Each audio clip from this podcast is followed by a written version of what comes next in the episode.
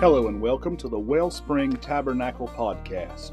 Wellspring Tabernacle is a Bible based Trinitarian Christian church in Marble, North Carolina. We seek to impact our community through preaching the gospel of Jesus Christ in power and demonstration of the Spirit of God. Thank you for listening to today's episode, and may God bless.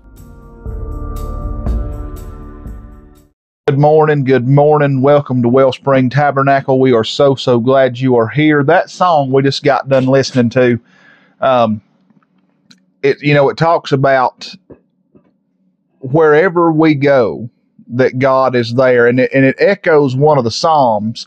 You know, David said, um, to quote the song, he's um, they quote the Psalms where David said, "If I make my bed in hell, lo, thou art there."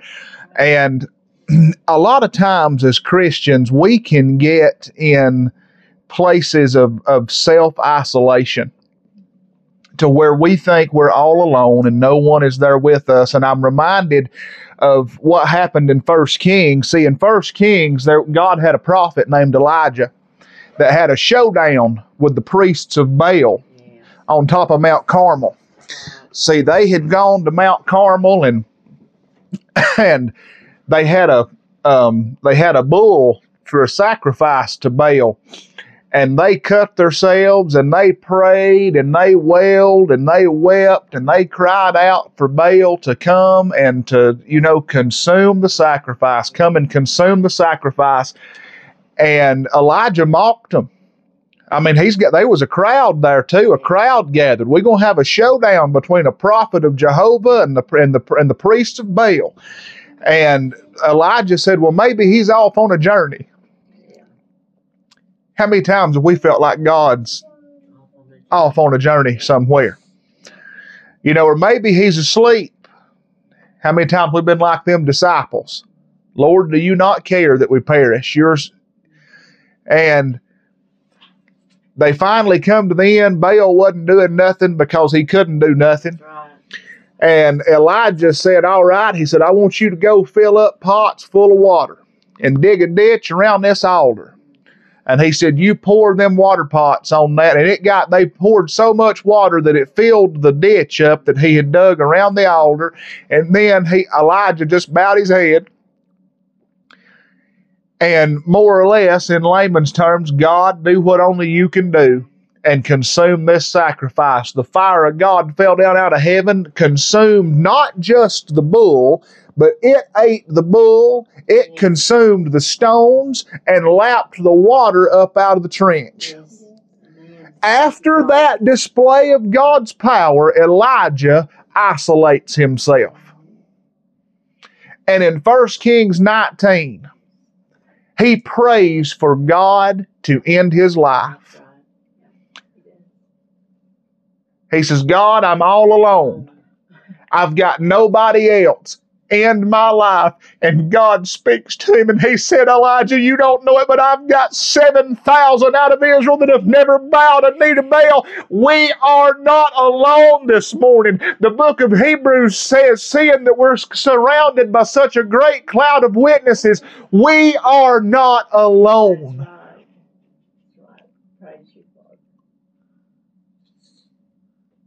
When we isolate ourselves, we deprive ourselves of something the Bible, and that's why church is so important. That's why gathering together with other believers is so important. Because when we isolate ourselves, the, the, the devil attacks us and tries to convince us that we're alone. When if we would gather with the saints, if we would gather with the people of God, we would soon discover that no, we are not alone. And we're not alone anyway, because those of us who are born again, and we're going to talk more about that right here in just a few minutes, those of us who are born again are indwelt by the Spirit of God. Think about that just for a minute. When you came to a saving knowledge of the Lord Jesus, when you repented and put your faith in Christ, you, the third person of the triune Godhead, took up residence inside of you. Like that song said, where can I go from his presence? We could go to the deepest depths of the bottomless ocean and God would still be there. We can go to the highest mountaintop and He's still there.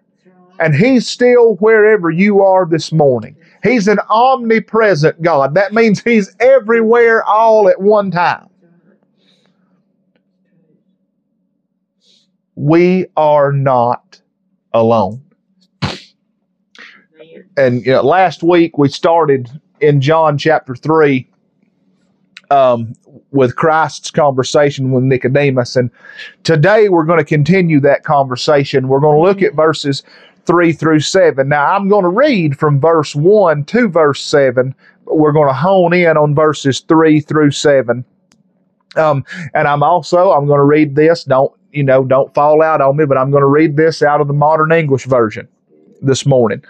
Um, it is a like our you know like I said our church bylaws. It is based on the received text of the New Testament. Um, and it's a good translation. If you're looking for a translation that's in that, you know, the King James family, but you want something in a more modern English, modern English version. It's got it where it's at. But um in but in John chapter three, starting in verse one, the Bible says there was a man of the Pharisees named Nicodemus, a ruler of the Jews. He came to Jesus by night and said to him, Rabbi, we know that you are a teacher who has come from God, for no one can do these signs or miracles that you do that you do um, unless God is with him. Jesus answered him, Truly, truly, I say to you, that's what the word, and if you got the King James, that's what verily, verily means. It means truly, truly.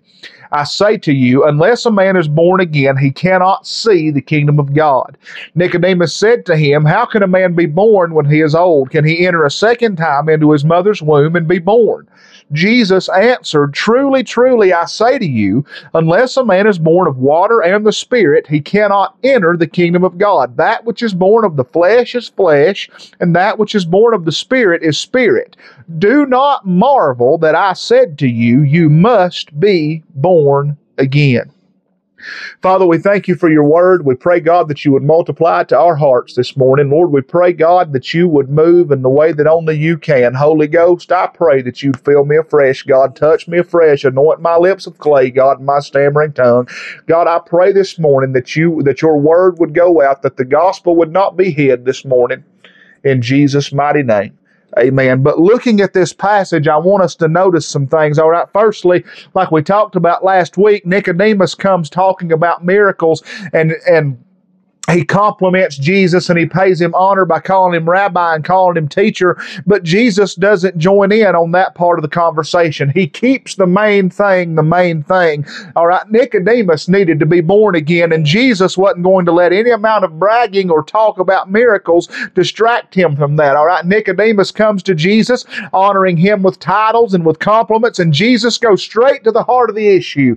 He says, Truly, truly, I say to you. In other words, he says, All right, Nicodemus. Nicodemus. You've said your piece, and now it's my turn. All right, you come with titles and compliments, but I come to you with pure, undefiled truth. Listen. Then Jesus drops a bomb. He says, Unless a man is born again, he cannot see the kingdom of God. All right, now this rocked Nicodemus's world, and I hope this morning that it does the same to you. Nicodemus was a Pharisee, he was a member of the Sanhedrin, he was a Jew, he was a son of Abraham. Now, the Jews, they had this thought about their Messiah is that they the, is that the Jewish people would all share in his reign based on their being the seed of Abraham and nothing else. All right. Jesus tells Nicodemus in this sentence that all of that doesn't matter. Jesus tells him it doesn't matter, Nicodemus, that you're a Pharisee. It doesn't matter that you're a member of the Sanhedrin. It doesn't matter that you're a descendant of Abraham. You must be born again. And you hear me this morning.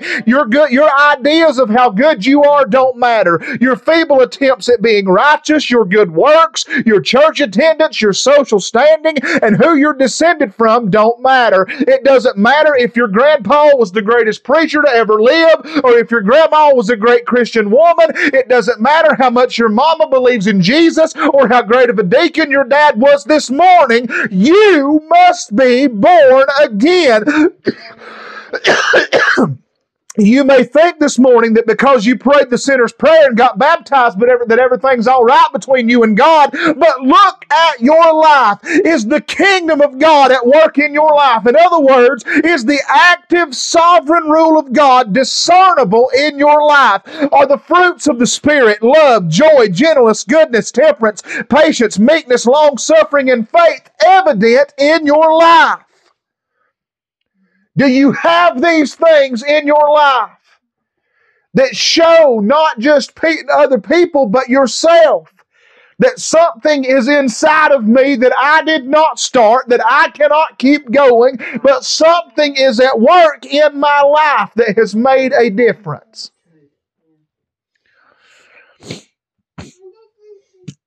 And looking at the rest of verse 3, Jesus says, Unless you're born again, you can't see the kingdom of God. If you haven't been saved by the grace of God, not only will you not know what the kingdom is, you won't be able to see it when it's in front of you. You've got to be born again, all right? That's why do we think that atheists can laugh and mock at Christians right in their face when they go to them in love and try to talk to them and try to share the gospel with them? It's because they're not born again. They can't even see the kingdom. But Nicodemus, looking at verse 4, Nicodemus responds to Christ with a question that I believe was somewhat sarcastic. He asks, How can a man be born when he is old? Can he enter into his mother's womb a second time and be born? Now, he, much like many of us, was thinking the wrong way about what Jesus said. Nicodemus immediately asked how it's possible to be born when you're old, thinking that somehow he could go back into his mother's womb and be born a second time. In his response, Nicodemus shows how the vast majority of the world today thinks about salvation. We think there's something that we must do to earn or to make it work somehow. The idea that salvation is something that we earn or help God accomplish accomplish is totally wrong. Now, I know I've said what I'm about to say before, but I want you to understand something. God does not allow something to be repeated unless it needs to be repeated. And there's someone here this morning that needs to hear this. So listen. It's a quote from Alistair Begg. He's a great preacher of our modern day, and he said it this way. He said, Without the preaching of the cross, without preaching the cross to ourselves all day and every day, we will very, very quickly revert to faith plus works as the grounds of our salvation. So, with that, to go to the old Fort Lauderdale question that if you were to die tonight and you were getting entry into heaven, what would you say? If you answer that, and if I answer it in the first person, we've immediately gone wrong. If we answer that with because I, because I believe, because I have faith, because I am this, because I am continuing, loved ones, the only proper answer is in the third person because he, because he. Think about the thief on the cross. He said, I can't wait to find that fellow one day to ask him, how did that shake out for you? You were cussing the guy out with your friend, all right, and then you, but you've never been in a Bible study. You never got baptized. You didn't know a thing about church membership, and yet you made it. You made it. How did you make it? Well, that's what the angel must have said. You know, like, well, what are you doing here? And the guy says, well, well I don't know. Well, the angel, what do you mean you don't know? He says, well, because I don't know. And he says, well, you know, excuse me, let me go get my supervisor. Uh, they go get their supervisor angel, and he says, okay, so just a few questions. First of all, are you clear on the doctrine of justification by faith? The guy says, I've never heard of it my never heard of it in my life. And what about, okay, well, let's just go to the doctrine of Scripture immediately. The guy's just staring. All right. And eventually, in frustration, this angel looks and says, On what basis are you here? And he said, Because the man on the middle cross said, I can come. And that is the only answer. That is the only answer that will satisfy God. That is the only answer that we can give. And if I don't preach the gospel to myself all day and every day, then I will find myself beginning to trust in my own experience, which is part of my fallenness as a man. If I take my eyes off the cross, then I can only give lip service to the efficacy of it while at the same time I'm living as if my salvation depends on me. And as soon as you go there, it will lead you either to abject despair or to a horrible kind of arrogance. And it is only the cross of Christ that deals both with the dreadful depths of despair and the arrogance and the pride of man and says that says, you know, I can figure this out and I'm doing wonderfully well. The cross says, no, you can't. It is because the sinless Savior died that my sinful soul is counted free. For God the just is satisfied to look on Him and pardon me. It is because of what Christ has done and not what we can do. Just as we took no part in a sin. This is what I love to say to people that, that, that want to claim that they helped God save them somehow. How big of a part did you have in your original birth? You didn't do anything except come out kicking and screaming. That's it. That's it. We had no part in our first birth, and just as we had no part in that first birth, we have no part in our second. That's right. Amen. That's right. And we have to be careful of this, especially those of us in the Christian South, because we base a lot of our religious affections on experience. Yeah. And we know, I mean, y'all know, all right, if somebody cries, oh, well, they're under conviction. If they walk an aisle and make a profession, then they're saved. The list goes on and on. Now, I'm not discounting emotion. When the God of glory comes into the life of a person, it's an emotional experience, but we cannot base our standing with God on that experience. Salvation is entirely a work of God, and that's what Jesus tells Nicodemus in verses 5 through 7. All right, look at it as reply. He said, again, he starts off, truly, truly. Listen up, Nicodemus. Unless a man is born of water and the Spirit, he cannot enter the kingdom of God. Now, what did he mean by water and the Spirit? Well, he explains it in the next verse. He says, That which is born of flesh is flesh, water, all right, natural birth. And that which is born of the Spirit is spirit. Do not marvel. Don't be shocked. Don't be amazed that I tell you, you must be born again. He tells Nicodemus it's not another natural birth that you need. You've already had a birth of the flesh. You've got to be born by the Spirit. This passage is littered with the phrase born again. And in the Greek, that, that phrase literally means to be born from above, born from another world, from another dimension, another realm. The birth that Christ tells Nicodemus Nicodemus he needs and tells you this morning that you must have is from another world. To see and enter the kingdom of God, we must have a second birth that repairs the damages of our first birth. Well, what damages are you talking about? David said it best in the Psalms. He said, Behold, I was shapen in iniquity, and in sin did my mother conceive me. Friend, we are born eh, under we are born into sin.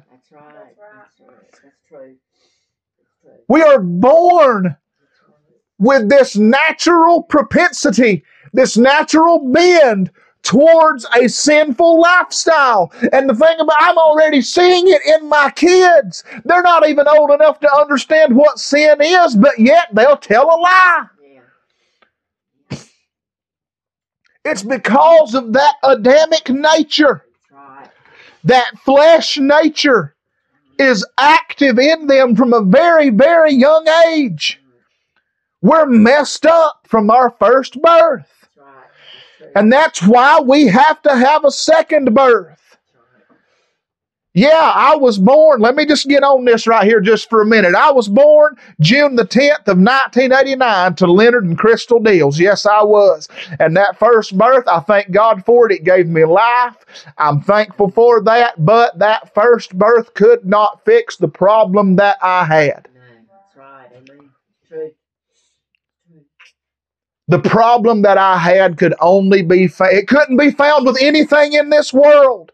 There was nothing in this world that could cure the problem that I had.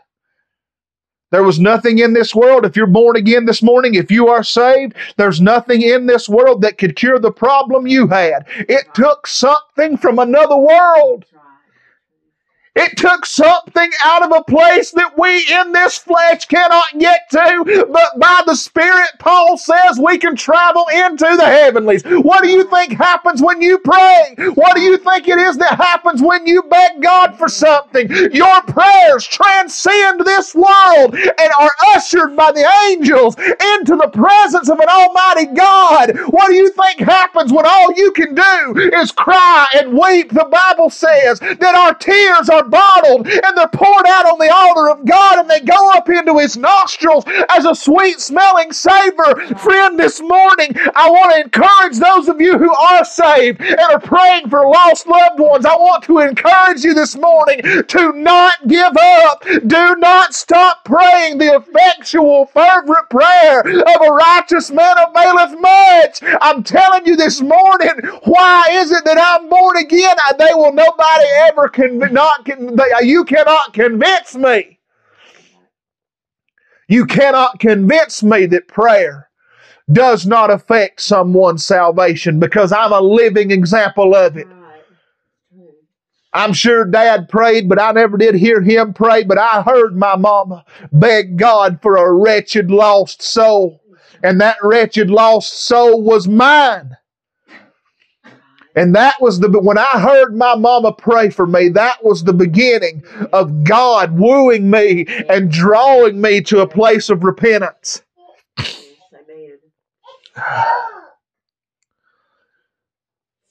But we must be born again. And that birth must come through and by God the Holy Ghost. Jesus said, That which is born of flesh is flesh, and that which is born of the Spirit is spirit. And too often we treat salvation like a vaccination, all right? Thinking that because we prayed a prayer, we don't have to go to hell. If that's you this morning, let me just hear me and hear me well. You must be born again. God and God alone must do the work of salvation. Otherwise, it will not happen.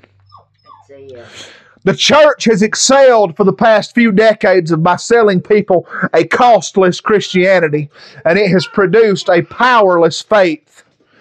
When you come to faith in Christ, it costs you. You're giving up your right to self define, giving up your right to self identify, giving up your right to be applauded, liked, and complimented by the crowd. Being born again is the world behind me, the cross before me, going all in on Jesus. And when that happens in your life, it creates a desperate need for God by His strength, might, and power to make Himself known and manifest in your life.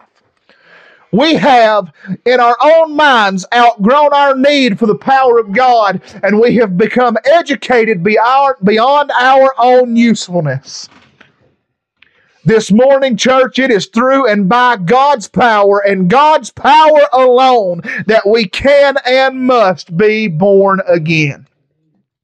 Now, I know that a lot of people have a tendency to, to shrug off a message like this. So, you know, oh, well, I don't need to hear that because I'm already saved. You do need to hear it.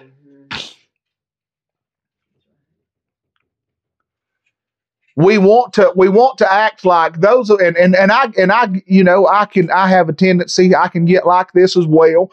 All right, when those of us who are saved, we tire of hearing over and over a message about salvation, a message about salvation. Well, um, like I said just a minute ago, just because you think you're saved based on your experience doesn't mean that you really are. I thought I got saved when I was five years old because I had an experience. Turned to find out 15 years later, I was doomed and bound for a devil's hell. We cannot base our eternity on an experience. We cannot base our eternity because I did this or because I did that, because I believed, because I did it. No. When I go stand before God one day and I am asked, on what basis are you here? The only answer that I will be able to give is Jesus. That's the only, and that's the only answer that God's going to accept. Right. That's true. Look, well, I mean, what we talked about this Wednesday night, you know, about the people that are going to stand in that day, in the day of judgment, and say, Lord, have we not prophesied in thy name, and in thy name cast out devils, and, and you know, done all these wonderful works? All right. And he's going to say, Depart from me, I never knew you. Why? Because they were basic, they were trying to justify themselves to God based on what they had done. And the only justification this morning that God will accept is Jesus. That's right. That's right. Blood of Jesus. Looking unto Jesus, not looking unto our experience, not looking unto ourselves, but looking unto Jesus, the author and the finisher. All right, he didn't just begin it, but he's going to bring it into he's going to bring it to completion. Why do I believe that what that when I got born again that nothing can take that away from me because I'm not the one that's got to finish it. He's the one that's going to finish it. And it was the let me tell y'all this, it was the same grace that come to me on February the 18th of 2010. That same grace that saved me is the same grace that's keeping me going. And it's that same grace that one day is going to carry me on into glory. It's all of grace. For by grace are you saved through faith, and that not of yourselves. It is the gift of God, not of works, so that no one can boast. It's all because of Him this morning. It's all because of Jesus. It's all because of what He's done, and nothing else, not of good that I've done. Nothing but the blood of Jesus this morning. And that is the only thing that will satisfy a just God. Nothing but the blood of Jesus. We have to be born again through and by the sacrifice that Christ made. And when he got up out of the grave, not only did he sacrifice himself on our behalf, but he ro- but he rose again Yes, he did. on our behalf. Because and I've told y'all this before, had he had it all ended with Calvary, had he not got up out of the grave, we would have no hope. That's right. But when he got up, That- That's right. when he got up, he had told them, he'd said, Look, you destroy this temple, and in three days I'll raise it up again. What did they do? They destroyed the temple of his body, and three days later up he came. Praise you, Father. Praise you. And now he stands with arms stretched wide and says, Let whosoever will come. If any man thirst, let him come to me. Come unto me, all you that labor and are heavy laden, and I will give you rest. Take my yoke upon you and learn of me, for I'm meek and lowly at heart, and my yoke is easy and my burden is light. All, to all the prodigals that are out there in the hog pit, Right. saying to themselves, The servants of my father's house have bread enough and to spare. The father is waiting with outstretched arms. It doesn't matter. You say, Oh, well, I've gone too far. God can't save me. I've gone, I've, I've done things that are unspeakable. God won't hear anybody like me. Let me tell you this morning, it doesn't matter what kind of filth you're in. It doesn't matter what kind of sin you've committed. I have a God who is not only willing, but He's the only one that's able this morning to save to the uttermost those who believe, friend. Right. That's true. True. We serve a God that delights in saving sinners. Let them come in. Let them come in. I don't care what they come in here look like. I don't care if they come in here covered head to toe in tattoos with pink and purple polka dotted hair. I don't care. I'm going to love them and I'm going to preach Jesus to them just like I would if they come in with a suit and a tie. That's it. Amen. Thank you, Father. Thank you, Father.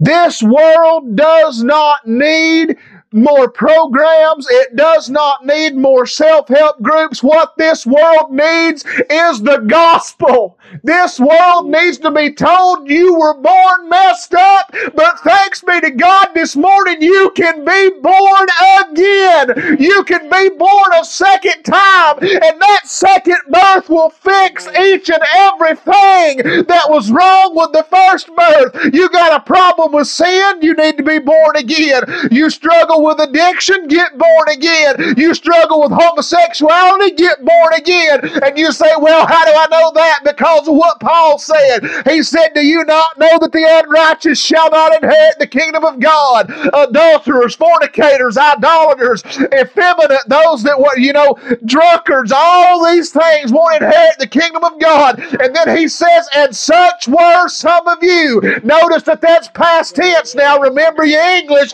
And such were some of you, but you were washed. Thanks be to God this morning. Come now, let us reason together, saith the Lord. Though your sins be as scarlet, they shall be white as snow. Though they be red like crimson, they shall be as wool. I'm glad to know this morning that I was washed in the blood of the Lamb. And I was not only washed, but I was justified in the Spirit and sanctified by the Spirit of our God. Amen. How'd that happen? How do I know that happened? Because I've been born again. It's not based on a feeling, it's based on an ever conscious reality that the God of all glory has taken out a heart of stone and put in a heart of flesh. The God of heaven did a work in my life that only He could do That's it. Through His power and His power alone. So if you're here this morning, and I know you know that most likely everybody, I hope everybody in here's born again. I hope you are. But if you're here this morning and you're asking yourself for the first time, or where it might be the millionth time, whether or not you're saved, whether or not you're born again, I want you to know that the Bible says that today is the day of salvation. You can leave this place today knowing that Jesus is the Lord of your life. You can leave here with assurance and knowing that you are born again. You can leave here knowing that you've been birthed by the Spirit into His kingdom.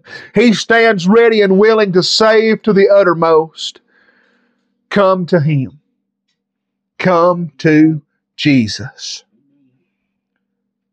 The gospel is Jesus died so you don't have to. And now he invites you to come and partake in his death so that you can live eternally. You must be born again.